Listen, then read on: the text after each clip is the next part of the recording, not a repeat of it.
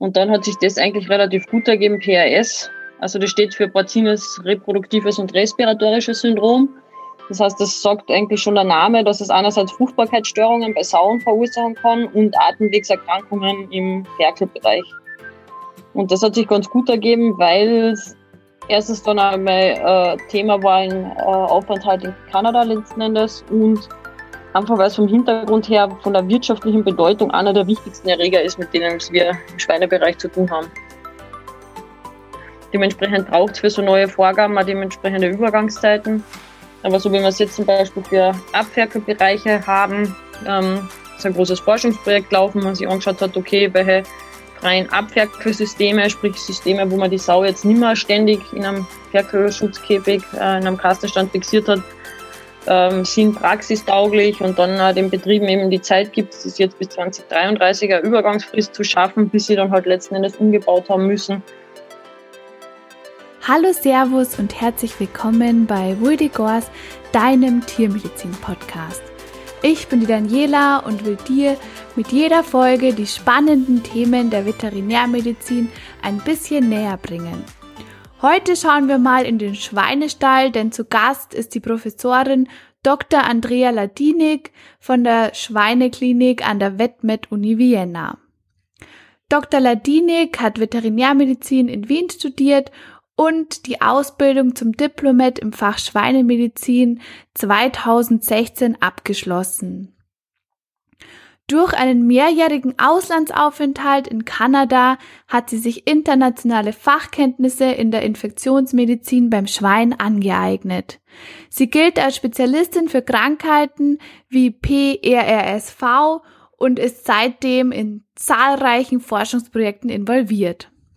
Wir sprechen über das Arbeitsfeld einer Professorin in der Schweinemedizin, aktuelle Seuchen wie die afrikanische Schweinepest und die Zukunft der Schweinehaltung. Es war ein wirklich spannendes Gespräch und ich freue mich sehr, das mit dir teilen zu dürfen. Also, auf geht's!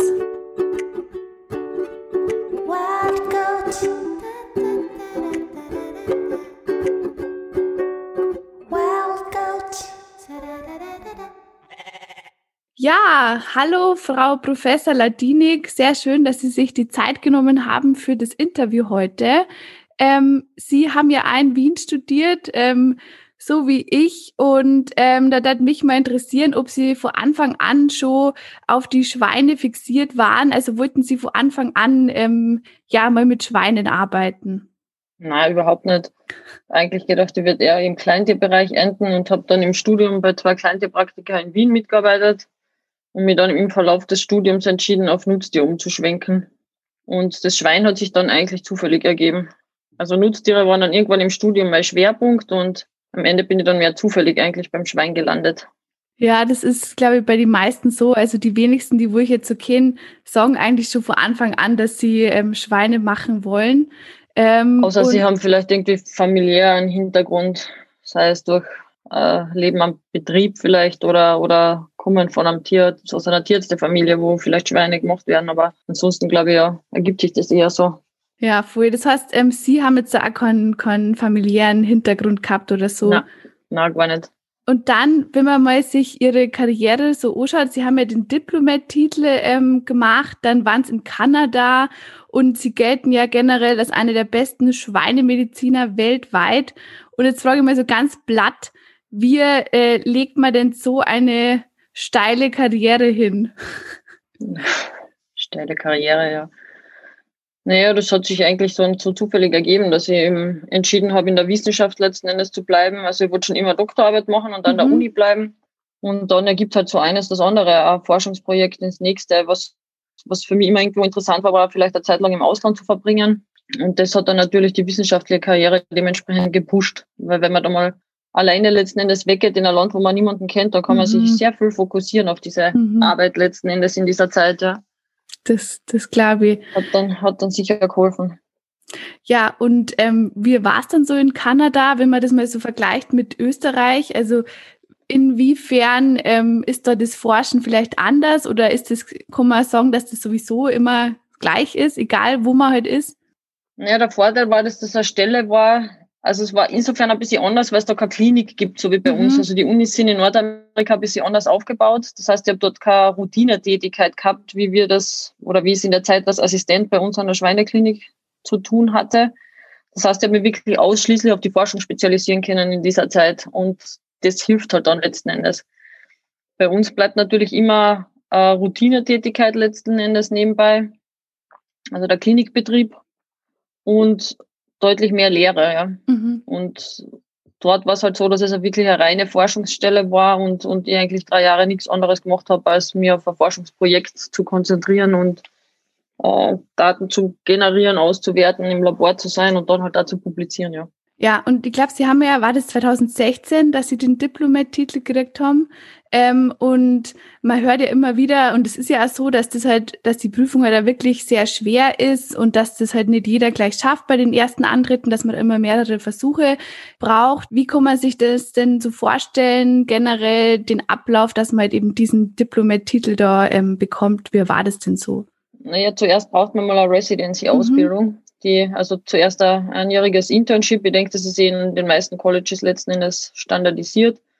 Ein einjähriges Internship, bis man mal zugelassen wird zu einer Residency und dann durchläuft man halt ein, ein dreijähriges Ausbildungsprogramm, wobei unser College zu dem Zeitpunkt der vergleichsweise jung war und wir waren auch die ersten mit, den, mit einer Kollegin, die dann letzten Endes mit mir zeitgleich zur Prüfung gegangen ist, die tatsächlich das Programm bei uns in Wien durchlaufen sind.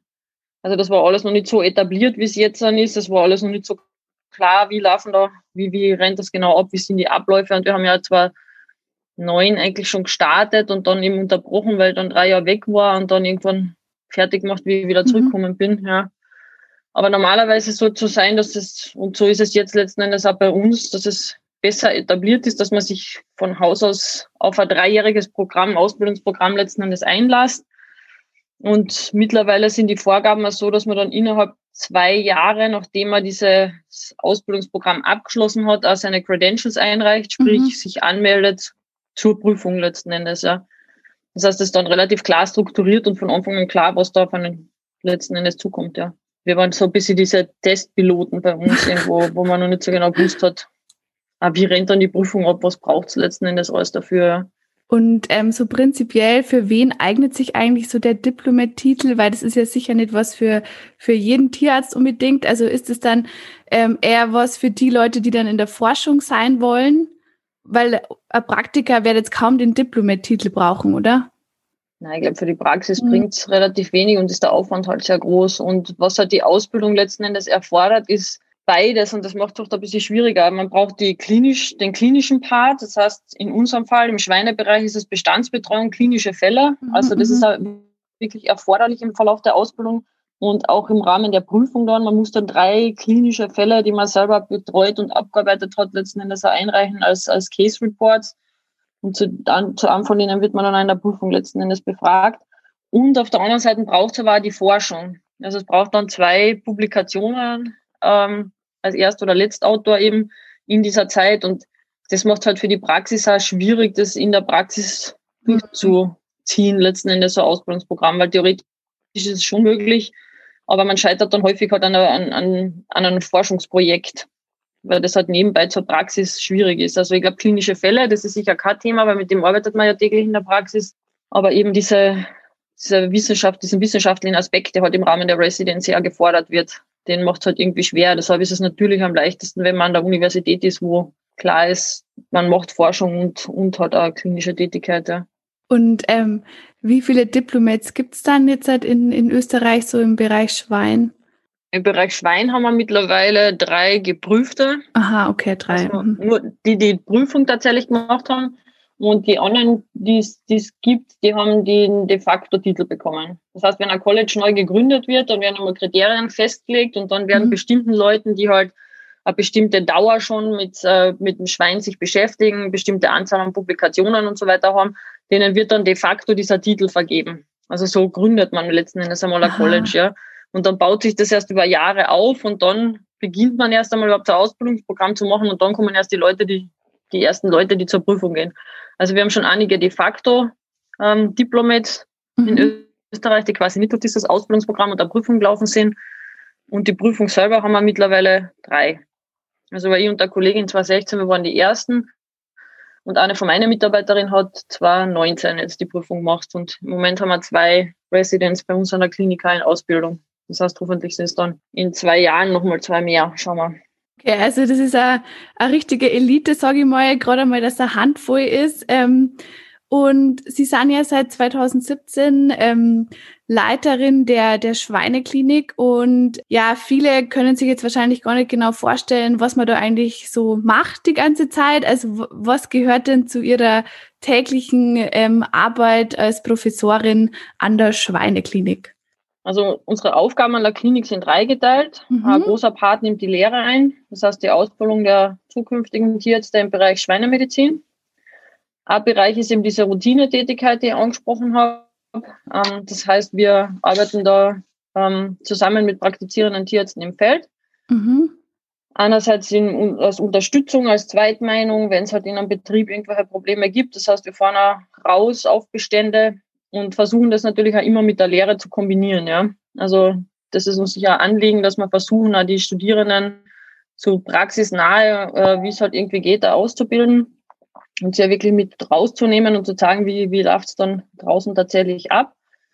Ähm, oder Tierärzte können uns zum Beispiel Tiere einsenden für Diagnostikzwecke. Also wenn es Probleme in Beständen letzten Endes gibt, also das wollt alles oder Proben einsenden, also dass halt der Tierarzt dann im Bestand, wenn es ein Problem gibt, unterschiedliche Proben entnimmt und die zu uns schickt und die werden dann diagnostisch abgeklärt. Wir sammeln dann die Ergebnisse und sind dann halt irgendwie beratend noch tätig. Also das ist unser Routinebetrieb, sagen wir mal so, wo es quasi immer einen Tierarzt pro Tag gibt, der halt im Klinikdienst dann tätig ist und für, für alles, was halt so an Anfragen, Einsendungen und so weiter letzten Endes mhm. ansteht, verantwortlich ist.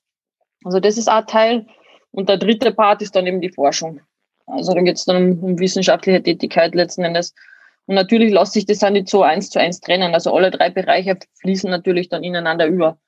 Wir haben natürlich auch in der Forschung dann Studierende mit dabei, die vielleicht irgendwie Diplomarbeit, Doktorarbeit oder irgendwas machen im Rahmen von einem Forschungsprojekt. Und natürlich sollen auch Forschungsergebnisse wieder in die Lehre mit einfließen. Ich denke, man kann genau in den Bereichen, wo man sich auch mit der Forschung sehr viel beschäftigt, ziemlich aus dem Vollen schöpfen, da kennt man sich gut aus und das natürlich dann auch in die Lehre mit einfließen lassen. Genau, genauso aus der Routinediagnostik. Also alle drei Bereiche greifen mhm. eigentlich Hand in Hand ineinander über. Okay, ja.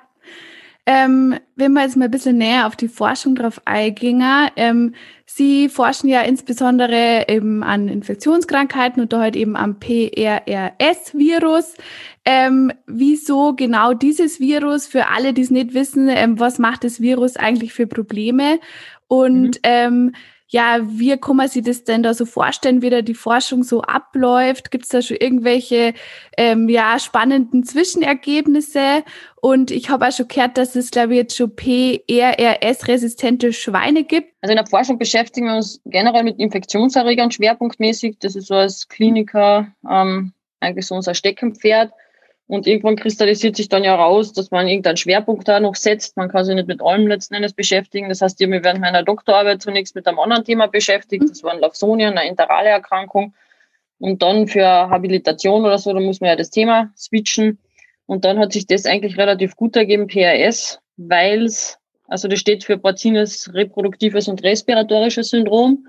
Das heißt, das sagt eigentlich schon der Name, dass es einerseits Fruchtbarkeitsstörungen bei Sauen verursachen kann und Atemwegserkrankungen im Ferkelbereich. Und das hat sich ganz gut ergeben, weil es erstens dann einmal äh, Thema war im äh, Aufenthalt in Kanada letzten Endes und einfach weil es vom Hintergrund her von der wirtschaftlichen Bedeutung einer der wichtigsten Erreger ist, mit denen wir im Schweinebereich zu tun haben. Also abgesehen von der afrikanischen Schweinepest weltweit wahrscheinlich der wichtigste Erreger der einfach viele offene Fragen aufwirft. Wir kennen das Virus zwar schon seit 30 Jahren und ähm, es gibt Impfstoffe und, und ähm, ja, man weiß schon viel und hat da relativ viel an Informationsgewinnen erfahren über die letzten 30 Jahre. Ich denke, viele Leute weltweit beschäftigen sich mit dem Virus. Trotzdem versteht man viele Dinge immer noch nicht wirklich, ja. Und es ist ein sehr variables, sehr vielfältiges Virus, das einfach immer wieder für offene Fragen gut ist, sagen wir mal so. Und deshalb hat sich eigentlich ganz gut ergeben. Und natürlich auch der wirtschaftliche Hintergrund, das muss schon ein bedeutender Erreger letzten Endes sein, der es dann auch wert macht, sich damit zu beschäftigen. Ja. Und das zeigt einfach auch die Praxis auch immer wieder, dass einfach im Feld das Virus sehr, sehr viele Probleme macht. Ja. und Wegbereiter ist für andere Dinge und, und einfach auch immer wieder Fragestellungen auftreten aus der Praxis irgendwie raus, wo Unterstützung gebraucht wird in Betrieben und dann ist es, denke ich, schon ein Vorteil, wenn man sich einfach mit dem Erreger beschäftigt und da gut eingelesen ist in die Literatur und halt einfach auch weiß, was weltweit gerade so passiert. Ja, und ähm, wie läuft da jetzt die Forschung konkret ab zu dem, zu dem Virus? In ganz unterschiedliche Richtungen. Mhm. Wie Sie es eh gesagt haben, genetische Resistenz ist auch so ein Part. Mhm. Ähm, das war mit der Inhalt von einem, von einem Forschungsprojekt in Kanada, dass man sich angeschaut hat, wie es nicht jetzt nur immer das Virus, also das Pathogen selber, sondern auch den, den Host quasi, also das Schwein sich auf der anderen Seite anzuschauen und wie ist die genetische Empfänglichkeit. Und äh, es, es gibt da durchaus Forschung in diese Richtung, ähm, aber eher aus Nordamerika, weniger bei uns, zumindest am Festland in Europa. Es gibt mittlerweile resistente Schweine, man kennt den Rezeptor, der dafür verantwortlich ist, dass das Virus in die Wirtszelle letzten Endes eindringt und man weiß auch, wenn man den gentechnisch verändert, beispielsweise im Schwein, dann werden die Schweine komplett resistent gegen den Erreger. Nur ist das natürlich was, was man sich für den europäischen Markt da einfach nicht vorstellen kann, dass wir tatsächlich mit gentechnisch veränderten Schweinen irgendwann einmal in eine Produktion letzten Endes gehen, ja. Also das ist Forschung, aber ich denke, dass wir das tatsächlich umsetzen in die Praxis, ähm, das wird wahrscheinlich nicht passieren, ja.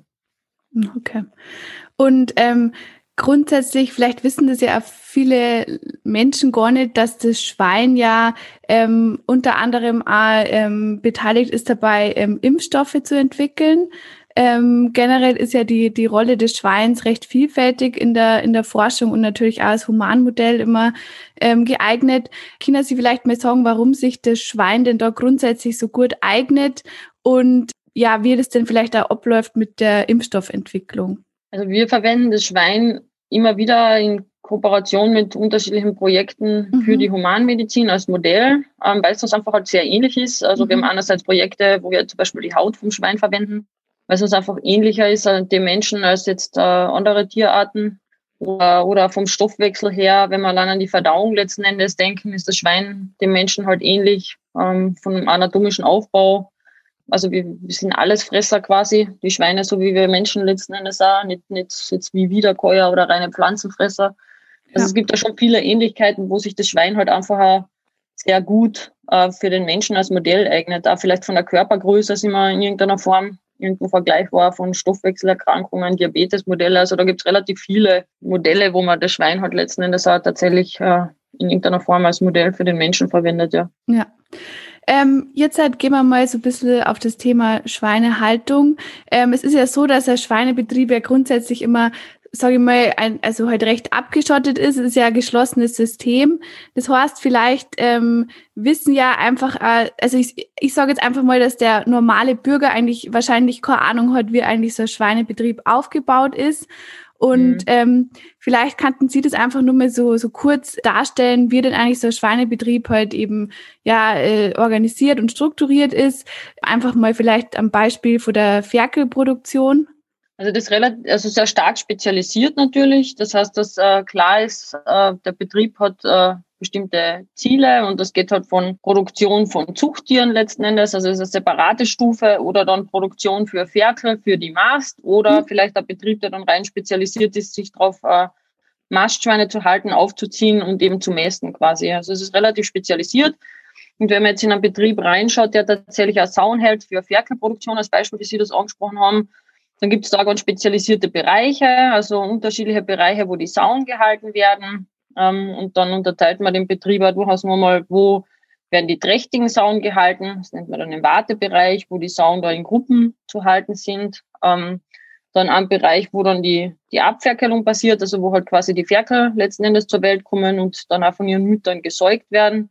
Also das ist auch anders beim Schwein, wie es jetzt beispielsweise beim Rind ist. Da bleibt das Ferkel tatsächlich für die ersten Wochen an der Sau, säugt da tatsächlich die Milch und dann wird Ferkel letzten Endes abgesetzt und geht dann in eine sogenannte Aufzucht, also wieder ein spezialisierter Bereich für diese jungen Tiere letzten Endes, genau angepasst an deren Bedürfnisse.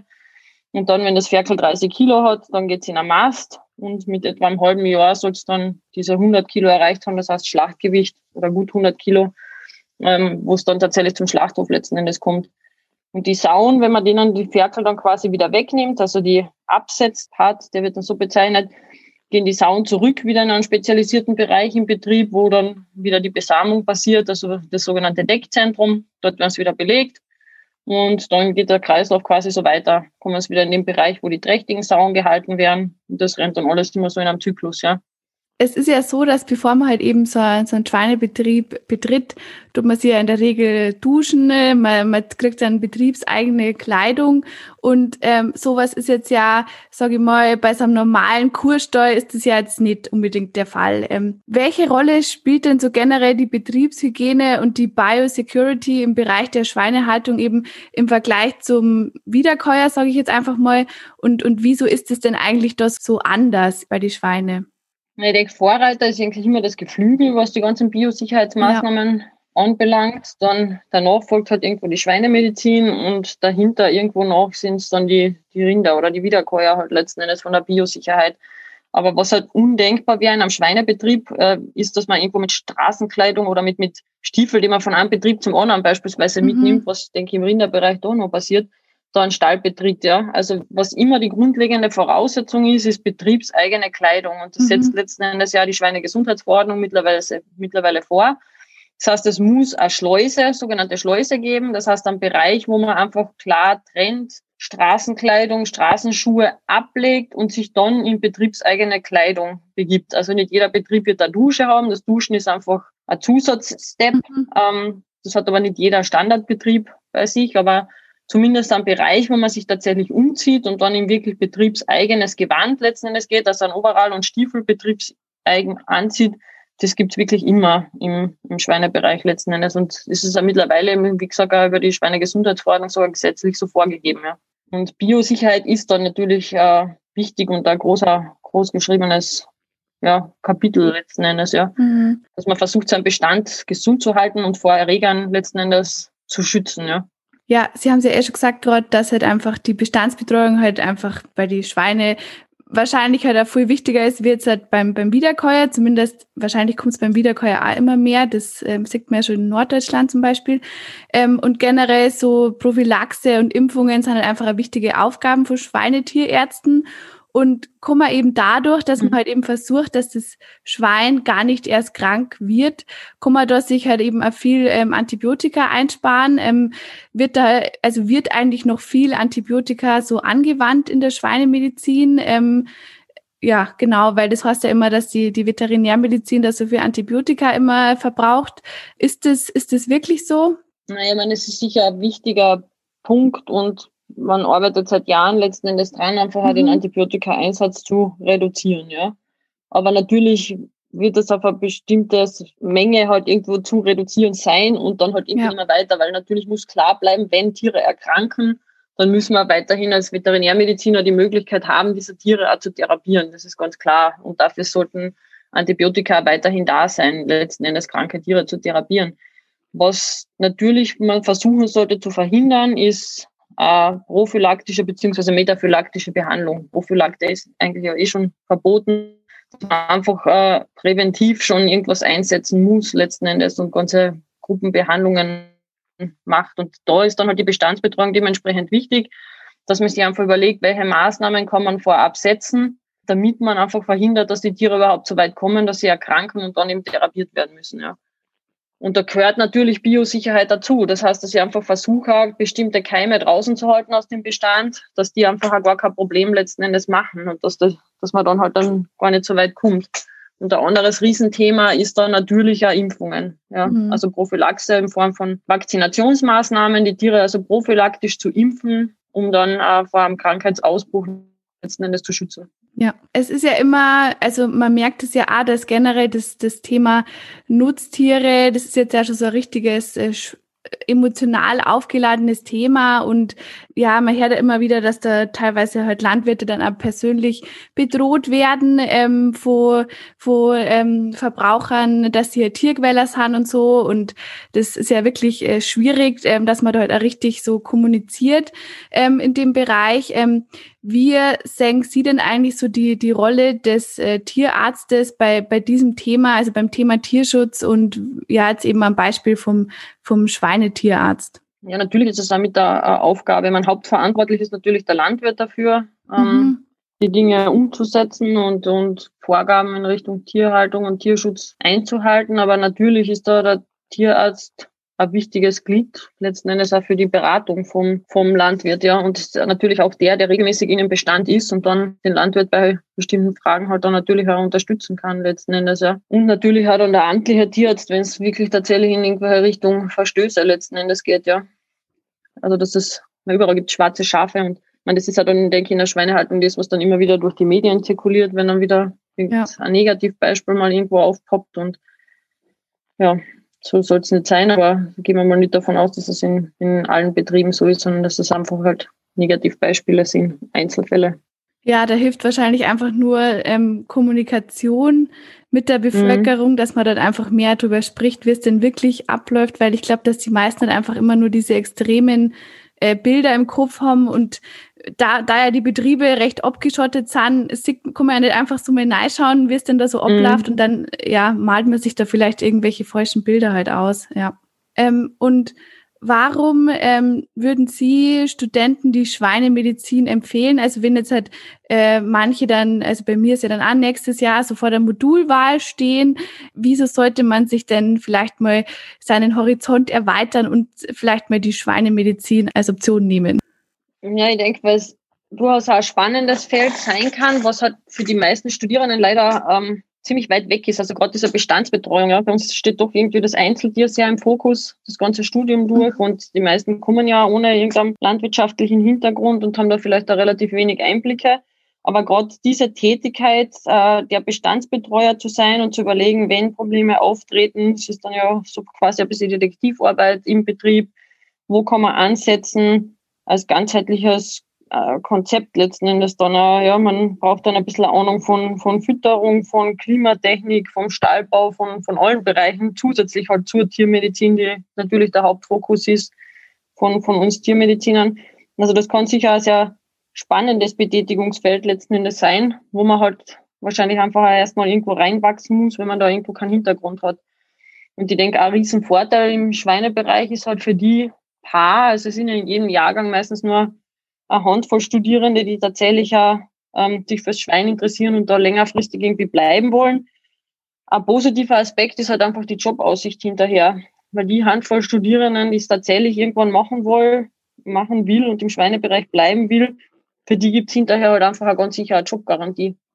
Also wir sehen halt ganz viel Bedarf im Moment, sowohl aus Deutschland, Österreich, aus der Praxis raus, wo, wo einfach Assistenten gesucht werden oder aus Tiergesundheitsdiensten raus, wo, wo einfach Leute gesucht werden für den Schweinebereich, ja. Und da denke ich, schaut es halt einfach besser aus ähm, als vielleicht in anderen Bereichen letzten Endes. Und deshalb ist das vielleicht sogar wert, mal darüber nachzudenken und, und da reinzuschnuppern und sich das anzuschauen, ja.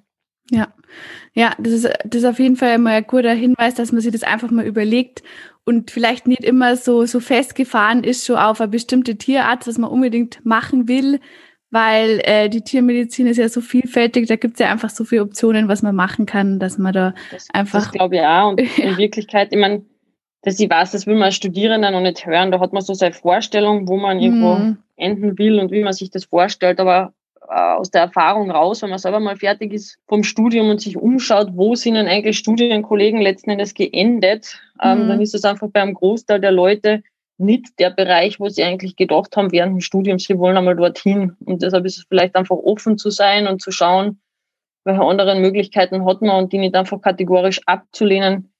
Ähm, vielleicht doch eine weise Entscheidung im Verlauf des Studiums.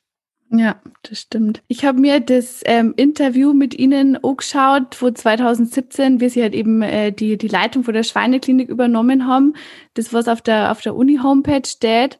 Und ähm, da haben sie gesagt, dass äh, ihre Expertise, also generell halt für die Tiermediziner, zwar geachtet wird, aber dass sie halt gern mehr in Entscheidungsprozesse involviert wären und vor allem halt auch bei Themen wie der afrikanischen Schweinepest oder anderen Infektionskrankheiten äh, als Bindeglied zwischen der äh, Forschung und der öffentlichen Hand dann Sie jetzt sagen, dass Ihnen das halt schon so ein bisschen gelungen ist, vor allem jetzt halt eben auf äh, Bezug auf die afrikanische Schweinepest, ähm, dass da halt schon, dass da mehr so Hand in Hand gearbeitet wird? Ja, in Bezug auf afrikanische Schweinepest ist es halt vor allem in der Gremientätigkeit, also Mitarbeit in der sogenannten Biosicherheitskommission, wo man dann halt dran arbeitet, äh, sowas wie die, die Schweinegesundheitsverordnung näher zu präzisieren mhm, und mhm. genauere Vorgaben zu machen. Also in, in solchen Bereichen ähm, arbeite ich da mit und ähm, denke, ja, dass das gelungen ist.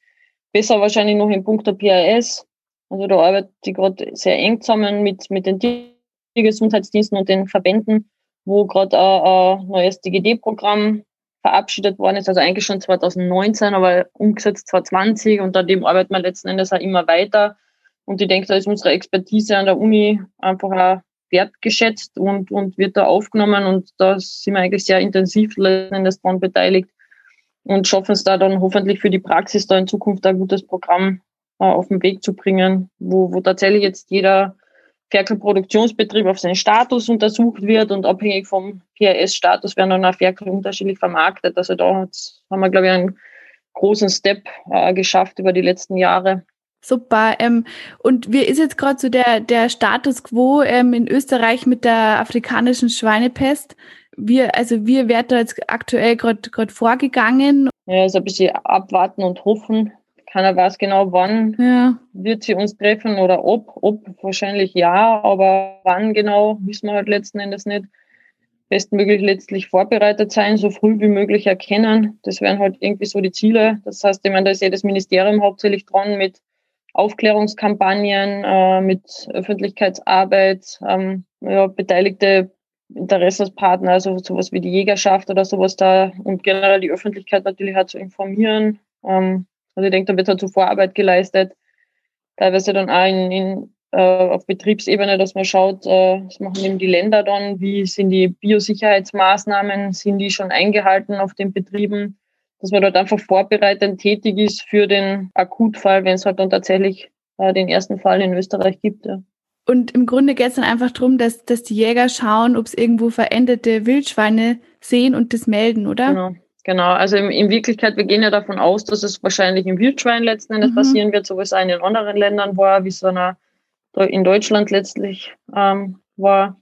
Ähm, das heißt, dass man einen Eintrag in die Wildschweinpopulation hat und das wird dann darum gehen, Wildschweinkadaver zu entdecken. Das ist schon mal der erste Punkt, ähm, weil es nicht so offensichtlich ist, dann die toten Wildschweine zu finden. Und da sind halt eben die Jägerschaft oder natürlich auch irgendwelche Waldspaziergänger, mhm. wenn denen halt da letzten Endes was auffällt, die Öffentlichkeit gefragt, das halt zu melden dementsprechend, aber nicht anzugreifen, sondern einfach mal nur zu melden und entweder an die Polizei oder an den äh, Jäger, äh, an die Jägerschaft halt letzten Endes, dass dann aus denen auch möglichst schnell die Proben gewonnen werden und da Untersuchungen laufen, dass man halt möglichst schnell das erkennt, wenn ein Eintrag passiert ist. Also das haben die Länder wie äh, Tschechien oder jetzt auch Belgien gezeigt, je frühzeitiger man den Eintrag erkennt, desto besser sind die Chancen, dass man da tatsächlich jemals wieder aus der Wildschweinpopulation rauskriegt. Wenn das sehr lange dauert und dementsprechend da weit verbreitet ist, dann werden da die Chancen immer schlechter letzten Endes, ja. Ja, dann, dann hoffen wir mal das Beste.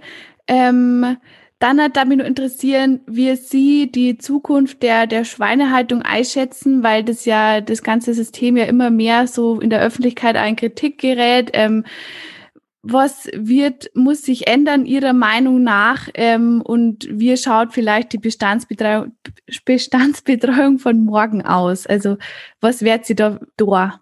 Ich denke, wir werden weitere äh, Verbesserungen noch in Bereich Tierwohl und Haltung letzten Endes treffen, hoffentlich auch äh, mit adäquaten Übergangszeiten, dass wir es auch den Betrieben ermöglichen, dass sie da mitziehen können. Mhm. Ähm, weil das ist ja natürlich immer die Gefahr. Man muss überlegen, wie, wie investiert der Betrieb, wie lange dauert es, bis dann so ein Neubau äh, sich wieder refinanziert hat letzten Endes. Dementsprechend braucht es für so neue Vorgaben auch dementsprechende Übergangszeiten. Aber so wie wir es jetzt zum Beispiel für Abferkelbereiche haben, ähm, ist ein großes Forschungsprojekt laufen, wo man sich angeschaut hat, okay, welche freien Abferkelsysteme, sprich Systeme, wo man die Sau jetzt nicht mehr ständig in einem Ferkelschutzkäfig, äh, in einem Kastenstand fixiert hat, ähm, sind praxistauglich und dann äh, den Betrieben eben die Zeit gibt, es ist jetzt bis 2033 eine Übergangsfrist zu schaffen, bis sie dann halt letzten Endes umgebaut haben müssen. Und dass man dann einfach halt noch in mehr Tierwohl da investiert und die Haltungsbedingungen letzten Endes optimiert und das dann, denke ich, auch nach außen kommuniziert, wie es eigentlich ausschaut in den Betrieben und wie sie wie wieder unsere Tiere letzten Endes gehalten werden. Und dann natürlich auch versuchen, auf Regionalität letzten Endes zu setzen und so in irgendeiner Form hoffentlich unsere vergleichsweise klein strukturierte Landwirtschaft in Österreich erhalten zu können, ja. Ja. Ähm, und dann halt kommen wir zur, zur vorletzten Frage. Ähm, wie schätzen Sie denn so generell die, die weltweite Entwicklung von Infektionskrankheiten ein? Ähm, werden wir so in Zukunft mit so immer mal wieder irgendwelchen Pandemien leben müssen? Glauben Sie, dass sowas immer mal wieder kommt? So wie jetzt halt eben zum Beispiel Corona? Naja, Experten haben ja schon vorher letzten Endes davor gewarnt und ja. natürlich kann das, denke ich, immer wieder mal passieren. Ja. Also gerade im Schweinebereich haben wir vor seit 2010 neue Coronavirus-Infektionen, die sich dann mhm. weltweit verbreitet haben, wahrscheinlich auch aus Fledermäusen irgendwo kommend, mhm. die das Reservoir sind, ja.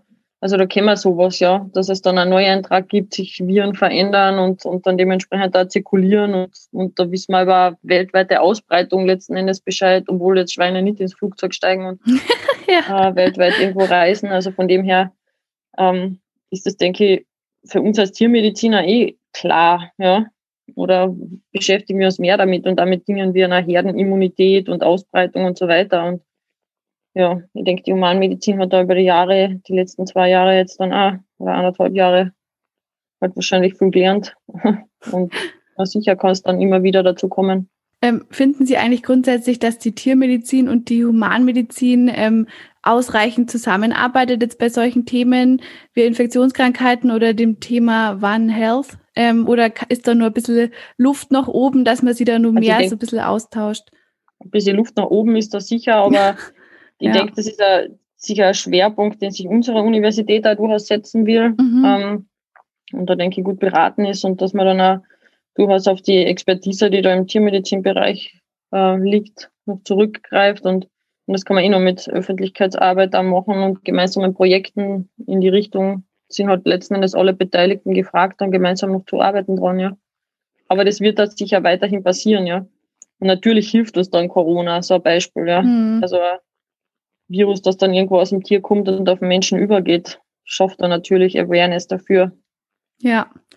Also die, die ganze Corona-Pandemie, die schafft äh, bestimmt Awareness, weil das ist ja schon sehr eindrückliches Beispiel, wie es halt schlecht laufen kann und ja, ja Oh, also eine positive Sache, die wo man halt eben daraus sehen kann, ist, dass ihr viel Leute jetzt halt so ein größeres Bewusstsein gekriegt haben für die regionalen Produkte und dass halt da einfach schauen, ja. dass da beim, beim Landwirt nebenan einkaufen und nicht jetzt irgendwelche Kartoffeln aus Ägypten wieder brauchen oder so, sondern einfach schauen, dass sie halt ein bisschen regionaler sind.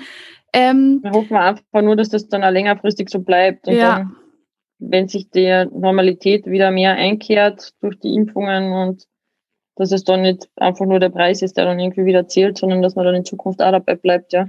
Ja, das stimmt. Das wird dann wieder spannend zum sehen, ob es dann doch wieder nur um Geiz ist geil geht äh, oder ob es dann vielleicht doch ein bisschen einen bleibenden Eindruck hinterlassen hat, die ganze mhm. Pandemie. Ja gut, dann wären wir am Ende des Interviews. Vielen Dank für das spannende Gespräch, war wirklich sehr ähm, aufschlussreich und habe mich sehr gefreut. Ja, ich bedanke mich. Danke für das Interesse und Vielleicht überlegt sich ja der eine oder andere Studierende doch mal in den Schweinebereich irgendwie reinzuschnuppern. Ihr seid auf alle Fälle bei uns an der Schweineklinik immer äh, alle willkommen, ja. Ja, das habe ich echt schon gehört, dass die Betreuung super ist und dass jeder nett ist und dass äh, die, die wo jetzt im Modul sind, die am Akmoan sie Kinder es nur wärmstens empfehlen. Also alle, die sich für Schweine äh, so ein bisschen interessieren, zumindest, die Kinder sind ja auf jeden Fall mal anschauen. Genau, dann freuen wir uns. So, jetzt sind wir auch schon wieder am Ende des Interviews angekommen. Ich hoffe, es war für dich genauso interessant wie für mich, mal in die verschiedenen Tätigkeitsfelder einer Professorin zu schauen, das sich ja zusammensetzt aus der Lehre, der Betreuung der Studierenden, der Forschung, im Fall von Dr. Ladinik eben besonders der Forschung an den Infektionskrankheiten und eben dem dritten Teil, dem Klinikalltag und der engen Zusammenarbeit mit Praktikern draußen im Feld. Vielleicht konnte das Interview ja den einen oder anderen so ein bisschen inspirieren, sich die Schweinemedizin mal anzuschauen und sich da vielleicht neue Perspektiven zu erschließen, denn die Jobaussichten sind super, was ja auch immer recht wichtig ist. Ich würde mich natürlich freuen, wenn du den Podcast abonnierst und bewertest und wenn du keine Folge mehr verpassen willst, dann kannst du dich für den WhatsApp-Service anmelden. Die Infos dazu stehen in den Show Notes. Zusätzlich ähm, kannst du auch jederzeit auf dem Blog vorbeischauen, denn da findest du das ganze Gespräch nochmal als Blogpost aufgeschrieben mit paar Bildern dazu Und ähm, es würde mich auch freuen, wenn du dich für den Newsletter anmeldest. Der erscheint am Sonntag und da sind dann nochmal spannende Infos aus der Veterinärmedizin zusammengefasst, was denn so passiert ist und was denn so abging bei der Wilden Gors. Ja gut, das war's dann von mir. Wir hören uns in zwei Wochen. Servus und mach's gut. Ciao, Pfiat